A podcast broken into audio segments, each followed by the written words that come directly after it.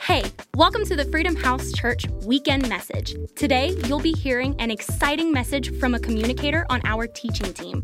Whether you're just waking up, on your way to work, or going for a relaxing evening walk, we know this message will equip you to experience Christ's freedom today and every day. So enjoy. What's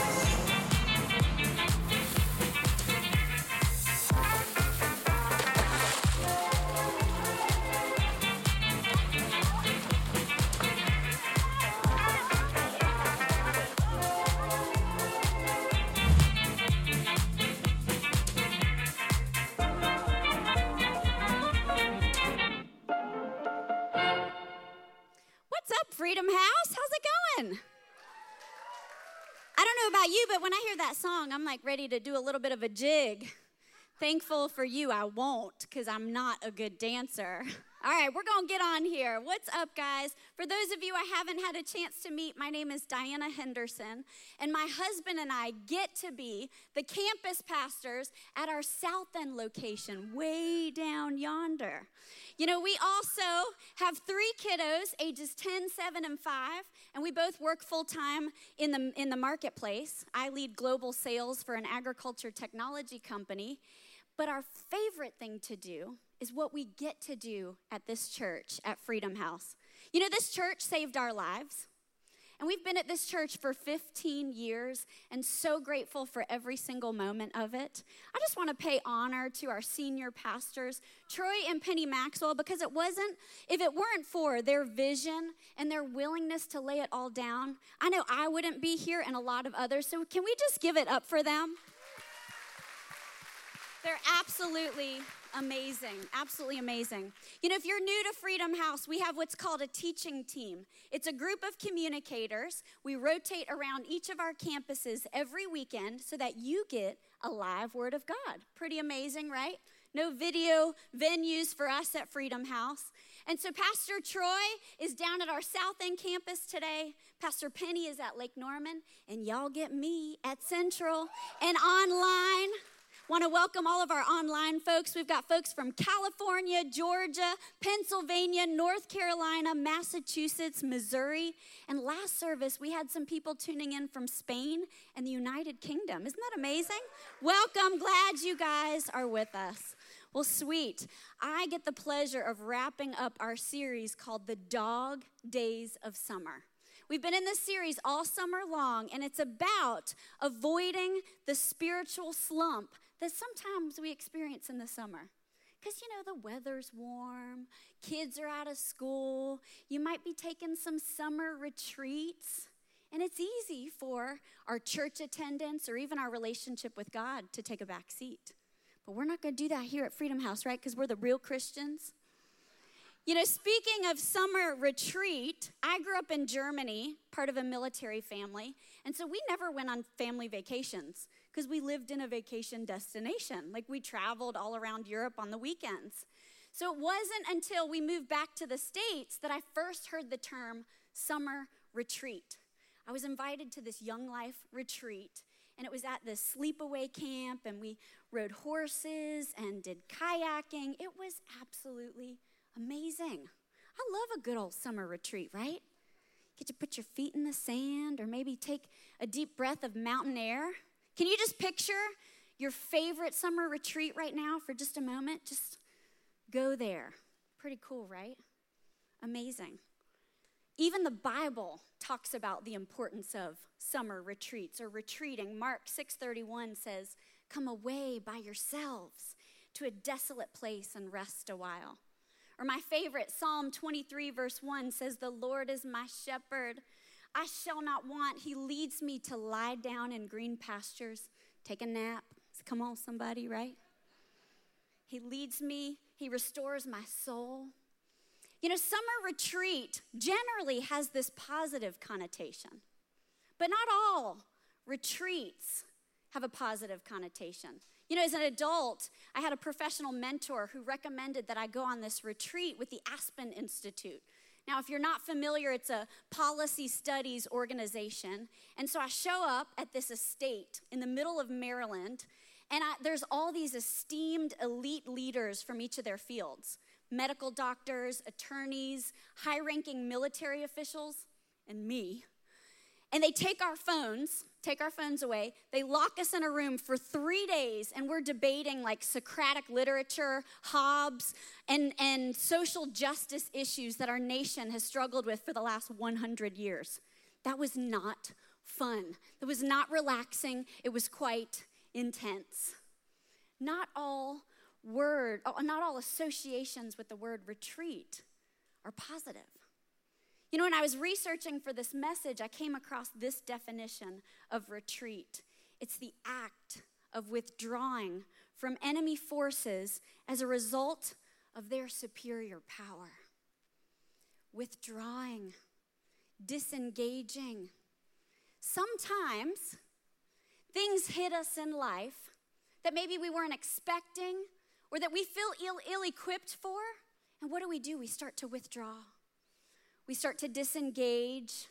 We start to retreat.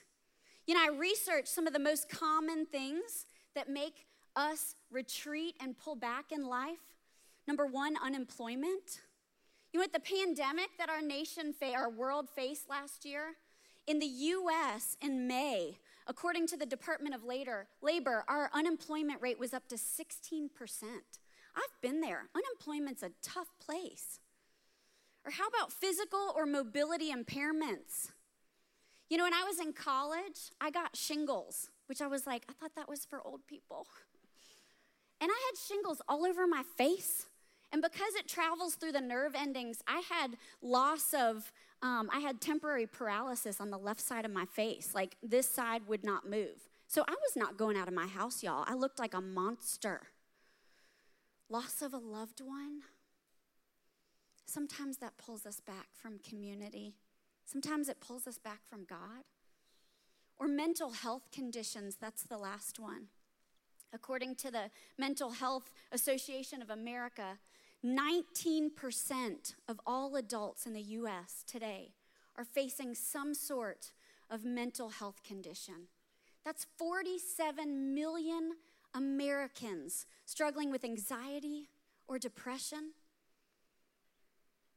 We've all been there, right? In a place where we're struggling with something, and all we want to do is stay at our house, hide in our beds, pull the covers up. But how many of you know that as Christians, as believers, now is not the time to retreat? We've got a real enemy who's attacking our government. He's attacking our school system. He's attacking our media outlets. And we've got to stand ready to fight. But what the enemy's trying to do is render us inefficient to take down the kingdom of darkness. Now is not the time to retreat, y'all. So, we're gonna talk today about avoiding the summer retreat. We're gonna avoid our vacation. We're gonna talk about avoiding the summer retreat because we need to be on guard. Y'all ready for this? I've got four things for you today, and I would strongly encourage you to take some notes because the Holy Spirit downloaded some cool stuff. And you can do so in the Freedom House app. Just open it up, get your thumbs going. You can track your notes right in there. Y'all ready? Yeah. Okay, number one, avoiding the summer retreat. We got to draw on the word. We got to draw on the word. You know, I can't tell you how many times in life something hit, an unexpected circumstances, uh, unexpected circumstance. And my first reaction was to phone a friend or go to Google, because, you know, Google knows the right thing to do in that situation, right? Or how about grab a good old self help book? Because surely there's an answer in there. Or I'm guilty of putting my hand to the plow. I'm like, ooh, I'm gonna fix this myself. Anybody there? Or how about lay on the floor and just cry it out? I've done that too. Feels good, doesn't really amount to anything. But that's not what God calls us to do. He calls us to draw on the word. You know, in the book of Revelation, in chapter 19, it refers to the one whose robe is dipped in blood. That's Jesus. And it says that his name literally means the Word of God. So when you're reading your Bible, it's a dialogue with God. And here's the amazing thing it's not a one way exchange, it's a two way exchange. Jesus talks back. Hebrews 4, verse 12 says, For the word of God is alive and active. Come on, somebody. Sharper than any double edged sword. It, it penetrates even to dividing soul and spirit, joints and marrow. It judges the thoughts and the attitudes of the heart. If you ever need guidance, I don't know about you, but I'm walking through some stuff right now trying to figure out where I put my kids in school. You know where I've been looking for my answers? In the Word of God. It says in 2 Timothy chapter 3 verse 16 the whole Bible was given to us by inspiration from God and is useful to teach us what is true. Everybody say true and what make and makes us realize what is wrong in our lives. I sometimes need somebody to tell me that, right? It straightens us out, helps us do what is right. It's God's way of making us well prepared at every point, fully equipped to do good to everyone. You know, when we draw on the word, God will literally illuminate our path. Psalm 119, 105 says, Your word is a lamp to my feet and a light to my path. But here's the thing the word of God is not just a defensive mechanism, it's offensive. It's literally a weapon that we can wield in the battle that we face today. The Bible says in Ephesians 6, verse 17, and you will need, everybody say, need the helmet of salvation, and the sword of the Spirit, which is the Word of God. But here's the thing we've got to do what the Word of God says, right? Anybody ever been to the, the like a medical doctor before? Have an ailment? Y'all are really quiet. Okay, all right, you've been to the doctor. Good, me too. You go to the doctor, and the doctor prescribes like some sort of treatment or therapy, right? Maybe it's a pharmaceutical or physical therapy or, you know, something that's natural. And then you don't actually do it. Or how about you're looking for financial advice and you go see an expert and they're like, okay, spend here, save here, invest here, and do we do it? James warns us of this. In chapter 1, verse 22, he says, Don't fool yourselves into thinking that you are a listener when you are anything but, letting the word go in one ear and out the other. Act on what you hear. Those who hear and don't act are like those who glance in the mirror, walk away, and two minutes later have no idea who they are or what they look like. You know, early on in my career, I was climbing the corporate ladder, doing all the things, and by the grace of God, it was an accelerated path. But I had prioritized that over everything else in my life. And naturally, I was feeling empty, I was feeling lonely, and I was feeling weak, totally weak. I pull out my Bible. I did one of these. Anybody ever do that before? This is the scripture I came to. 2 Corinthians 12 9. But he said to me, which I was like, oh, he's talking to me right now. My grace is sufficient for you. My power is made perfect in what? Weakness. Whoa, I was like, oh my gosh, he's got my number. This scripture has literally become my life verse because I've adopted what the author Paul says in the next part. Therefore, I will boast all the more gladly about my weaknesses so that Christ's power will rest on me. That's why, for Christ's sake, I delight in weaknesses and insults and hardships, in persecutions, in difficulties. For when I am weak, then I am strong. You know, if you don't have a life verse, I would strongly encourage you to get one because when the winds and the waves come on strong of life, you need to draw back to what the Word of God says to remind you that He prevails. We've got to draw on the Word. You can clap for God. That's good. Go ahead. He's good. Number two, avoiding the summer retreat. Remember, you're not alone. Remember, you're not alone. Your darkest hour may be just the place that God is reminding you that you're not alone.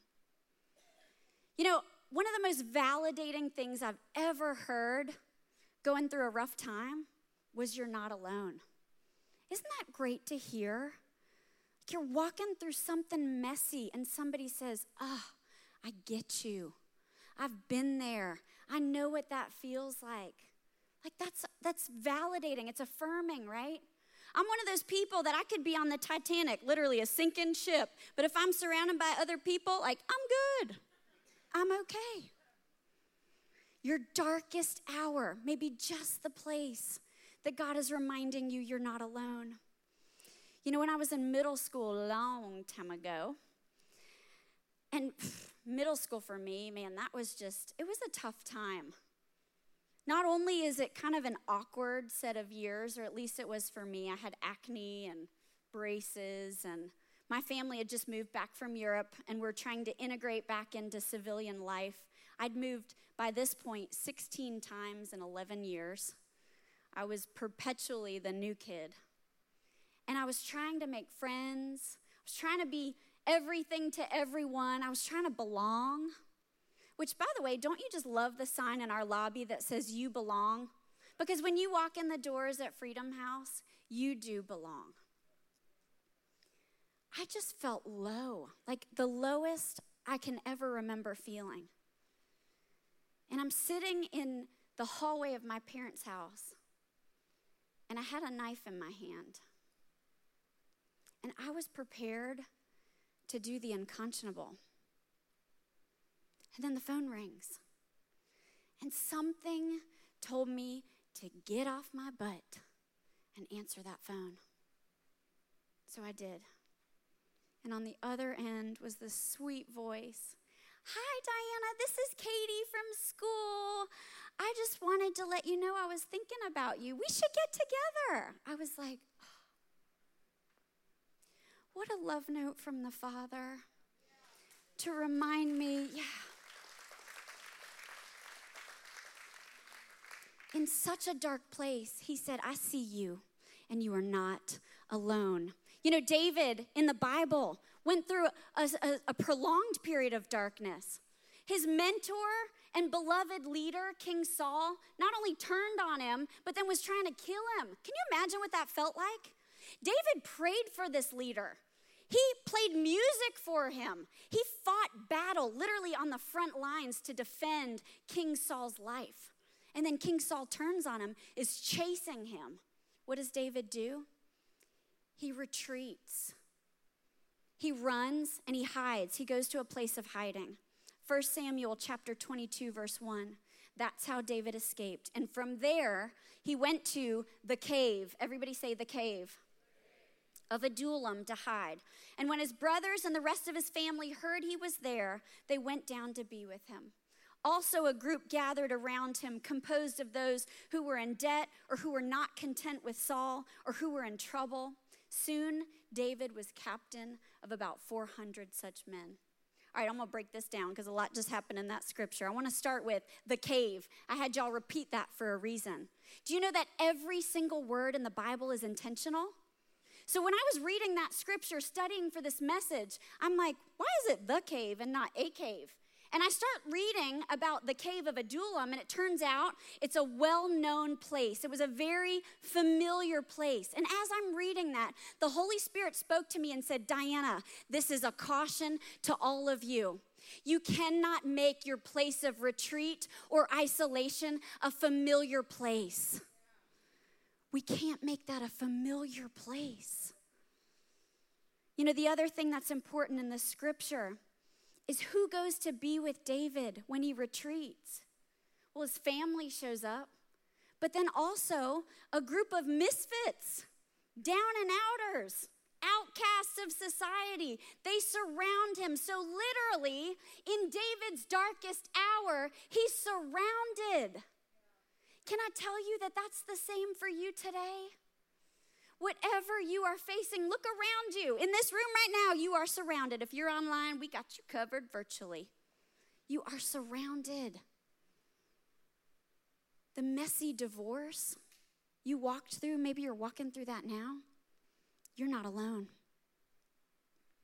That custody battle where you've seen the worst of humankind, you are not alone. Or maybe you're in that waiting season, waiting for your spouse or a baby or a job. You are not alone. You know, my favorite part of that scripture is where it says, Soon David was captain of about 400 such men. Your darkest hour may be not only the place that God is trying to show you that you're not alone, but He's showing you there's an audience of people that need to hear your story. Because here's David, like, I'm done, I'm out. But God's like, nope, there's 400 men that need you to be their captain. Isn't that how God works? You think you've benched yourself for the season, and He's like, nope, I need you in the game. There's people that need you. I don't know what you're facing today, but I'm here to remind you that you are not alone. Revelation 12 11 says, They triumphed over him, the enemy, by the blood of the Lamb, Jesus, and the word of their testimony, their stories. And the best part of that scripture is it says they did not love their lives so much as to shrink back. You cannot retreat. You're not alone. Number three, avoiding the summer retreat. You gotta know who you're following. You gotta know who you're following. I don't know about you, but I turn on the news or social media and I'm like, I don't know what's truth. Y'all with me? Like, I literally am like, all right, Pastor Penny, which of these sources can I even trust? You know, there was a time in my lifetime where the media actually had to be, eh, they had to have integrity in what they shared. There was accountability. They had to speak truth. That is not the case today. And you know, Peter warned us about this over 2,000 years ago in 2 Peter chapter 2, verse 1. But false prophets, everybody say false prophets also arose among the people. Now, what's key in that? Didn't mean that they came from out of nowhere. They rose from among the people, y'all. That's key. Just as there will be false teachers among you. P- Peter was speaking to the church 2,000 years ago, but this is a Rhema word for today as well. He's speaking to us. They will secretly bring in destructive heresies, denying the master who bought them, bringing upon themselves swift destruction, and many, everybody say many, will follow their sensuality. And because of them, the way of truth, everybody say truth, will be blasphemed. And in their greed, they will exploit you with false words. That is what's happening today. I love this part. It says, Their condemnation from long ago is not idle, their destruction is not asleep. You know, I heard from a pastor in New Zealand, which, by the way, I was doing a little bit of research on New Zealand. Did you know there's 27 million sheep in New Zealand? Shocking, right? And there's only like 5 million people. So if you like do the math there, I'm highly analytical. For every one person, there's like more than five sheep.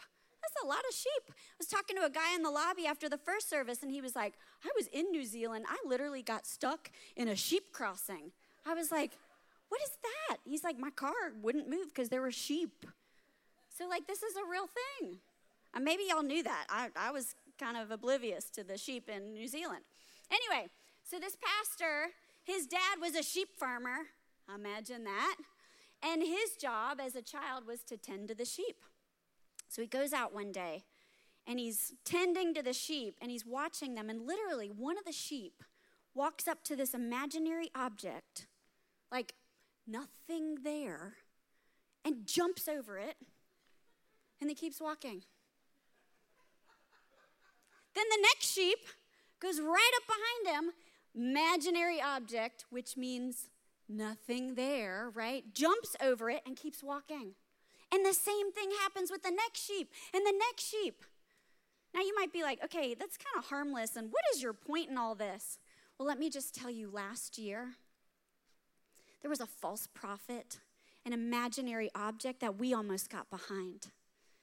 You know, when Black Lives Matter, the organization, came out with their statement, Black Lives Matter, I was like, 100% I agree. I love all of God's children. That's His word, absolutely. But when we started to look under the covers and understand what this organization stood for, it did not line up with the Word of God. In fact, their mission was undercutting the very hierarchy that God established for the family unit.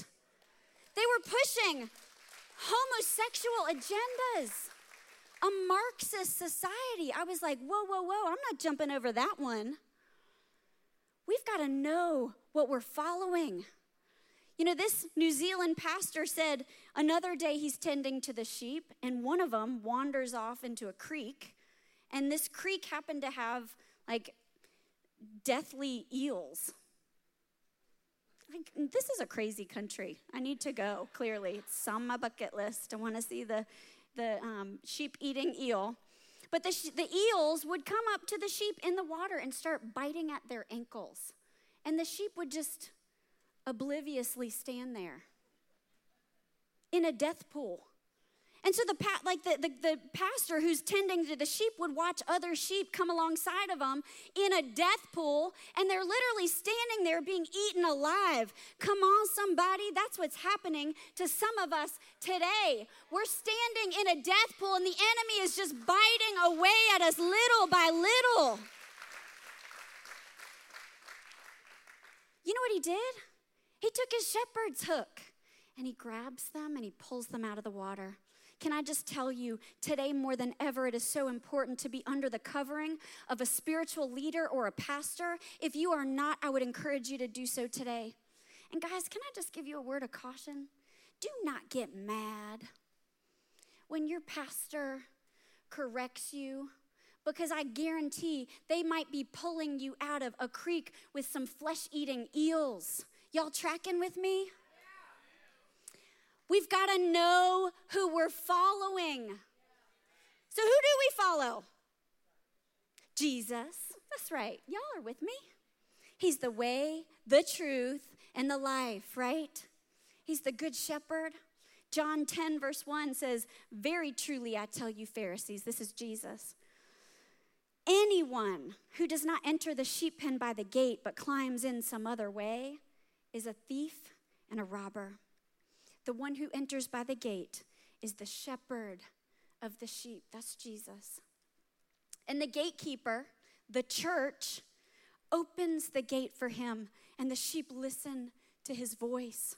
He calls his own sheep by name, he leads them out. When he has brought out all on his own, he goes on ahead of them. And his sheep follow because they know his what?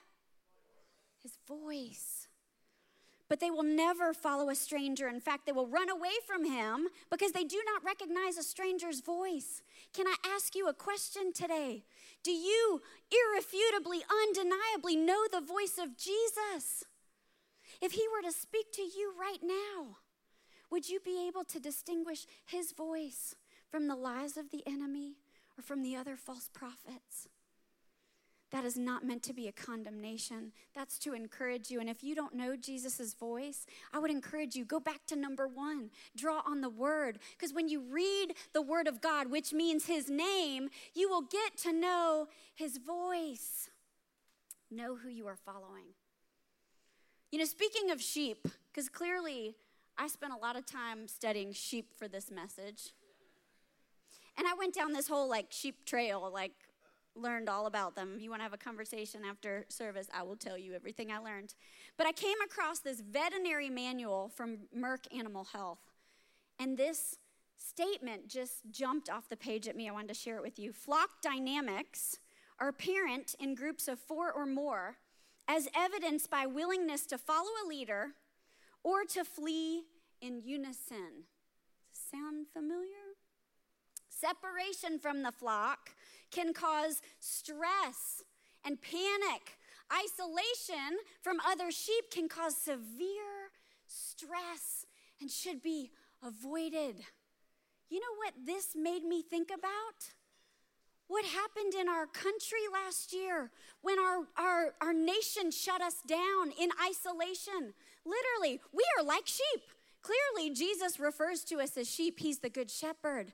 And we lock down, we're in isolation. It causes severe panic and stress. Brings me to my last point. I'm almost finished. Avoiding the summer retreat, you got to get out of your stronghold. Get out of your stronghold. You know, when David was running from King Saul, he's literally convincing himself that that's the best path. In fact, we can read his self dialogue in 1 Samuel chapter 27 verse 1. But David thought to himself, which sometimes can be dangerous, y'all. One of these days I will be destroyed by the hand of Saul. The best thing I can do is to escape to the land of the Philistines. Then Saul will give up searching for me anywhere in Israel and I will slip out of his hand. That is bad self talk. But sometimes we go there, right? We face something difficult. We start talking in our head, like, you know what? I, am I'm, I'm, I'm not going to go to that church event because, you know, I just, I don't want anybody to know what I'm facing. And maybe, maybe, maybe my fear will be visible and I, I'm just going to stay home.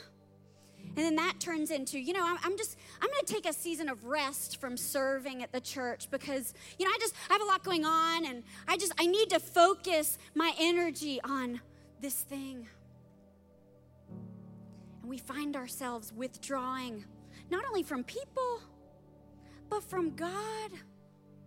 We're spinning in our heads, forgetting that we've got the creator of the universe on our side who's sitting here going, I'm a gentleman. Invite me in. I got what you need.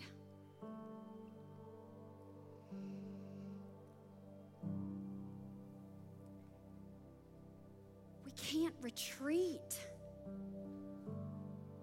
We can't pull back.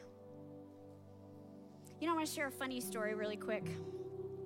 A couple of years ago, our pastors were in our neighborhood and they called and they said, Hey, we're in the neighborhood. Can we come by? And we're like, Well, we're not going to tell our pastors no, right? Like, come on over. They show up, it's like 8 o'clock at night, and they come with a box, a dozen hot and ready donuts.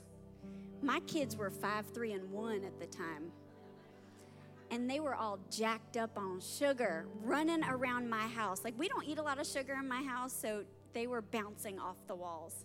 And Pastor Penny starts chasing them. And my five year old, like, goes to like her safe spot, like her hiding place in her closet. And she's there for a while, and we kind of lose track of her. She comes out, she'd peed herself. She was there for so long. And I kind of teased Pastor Penny. I'm like, You scared the pee out of my little girl. You can give her a hard time about that.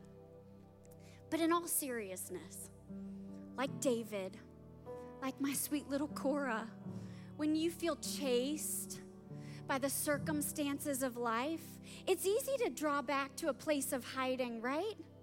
It's easy to go, I'm just gonna sit this one out.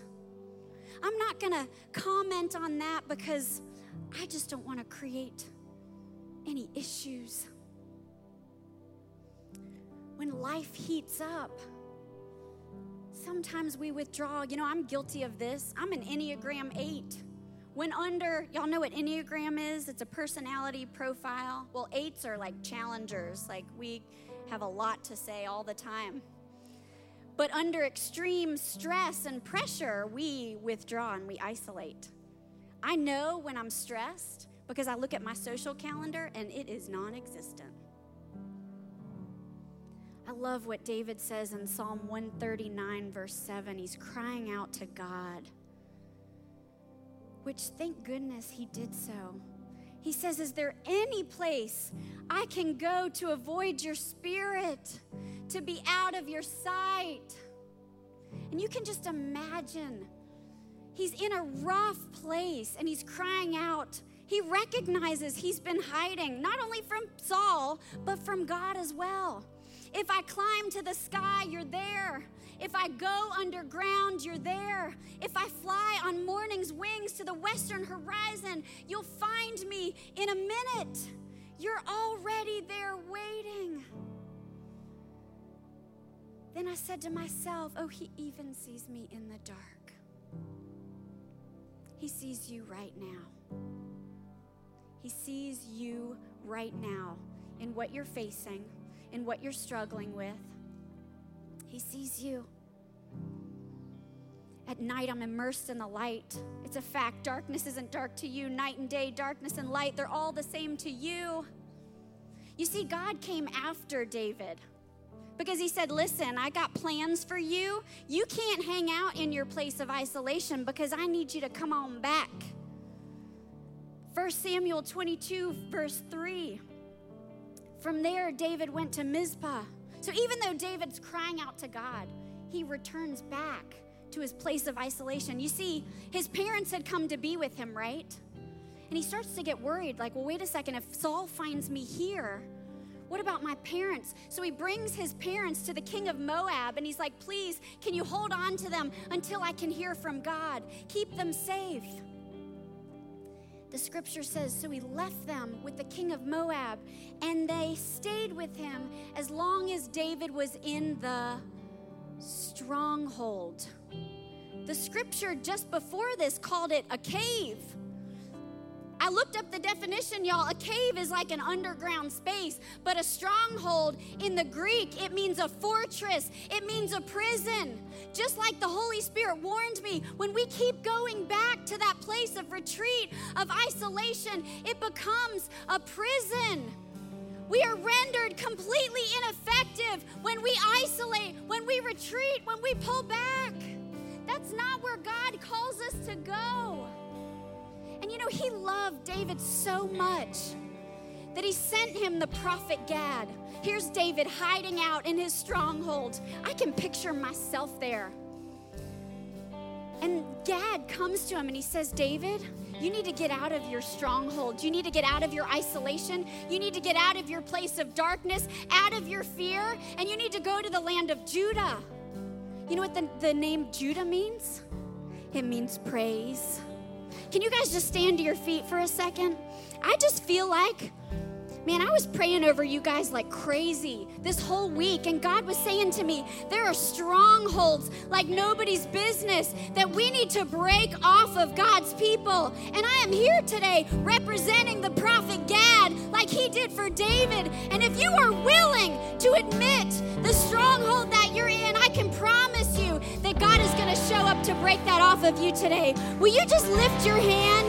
If you are in a place of a stronghold, there's something that's been holding you back. Will you just lift your hands? Be honest.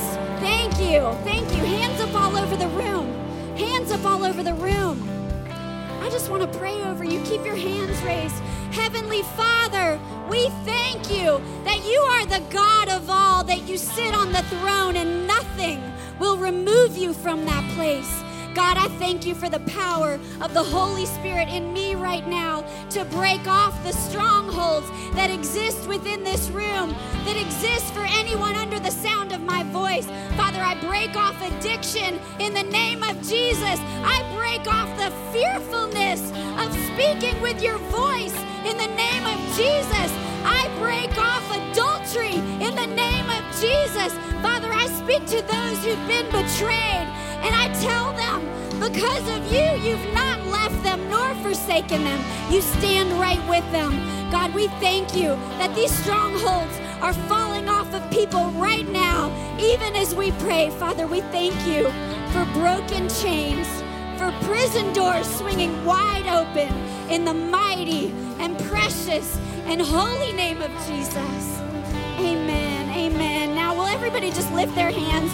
We're just going to do what David did, going to the land of Judah and praising our King for a moment. Our worship team's going to lead us. Just lift your hands. Just praise your Father. You torn.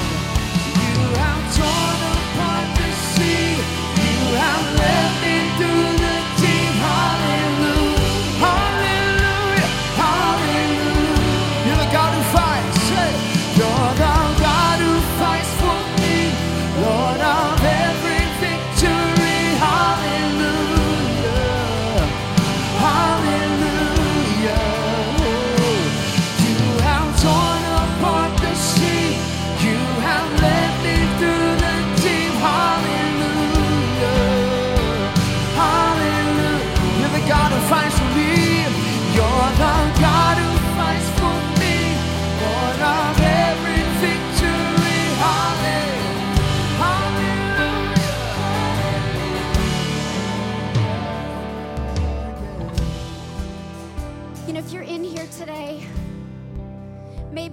the accepted Jesus as your Lord and Savior, can I tell you, woo, that's the best decision you will ever make. I can speak to that firsthand.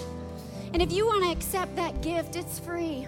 Will you just lift your hand right now? Nobody's looking around. I just want to pray over you. If you're in here, you want Jesus as your Lord and Savior, just lift your hand. Thank you for the hands. Thank you. Church, let's all just pray together. Repeat after me Heavenly Father, thank you for sending Jesus, the Savior, the answer. I believe that Jesus died I believe that Jesus rose. I believe that Jesus forgives me of my sins and transgressions. Today, I make Jesus Lord and Savior of my life. Amen. Thanks for tuning in. If you enjoyed this message, we encourage you to spread the word. Share with your friends and family on social media and make sure you subscribe to hear a new message every week. Really love the message? Well, we want to hear from you. Make sure to leave us a review below. Want more Freedom House content? Follow us on Instagram at Freedom House and subscribe to Freedom House Church on YouTube. We hope you are equipped to experience all that God has for you this week, and we'll see you for our next Freedom House Church weekend message.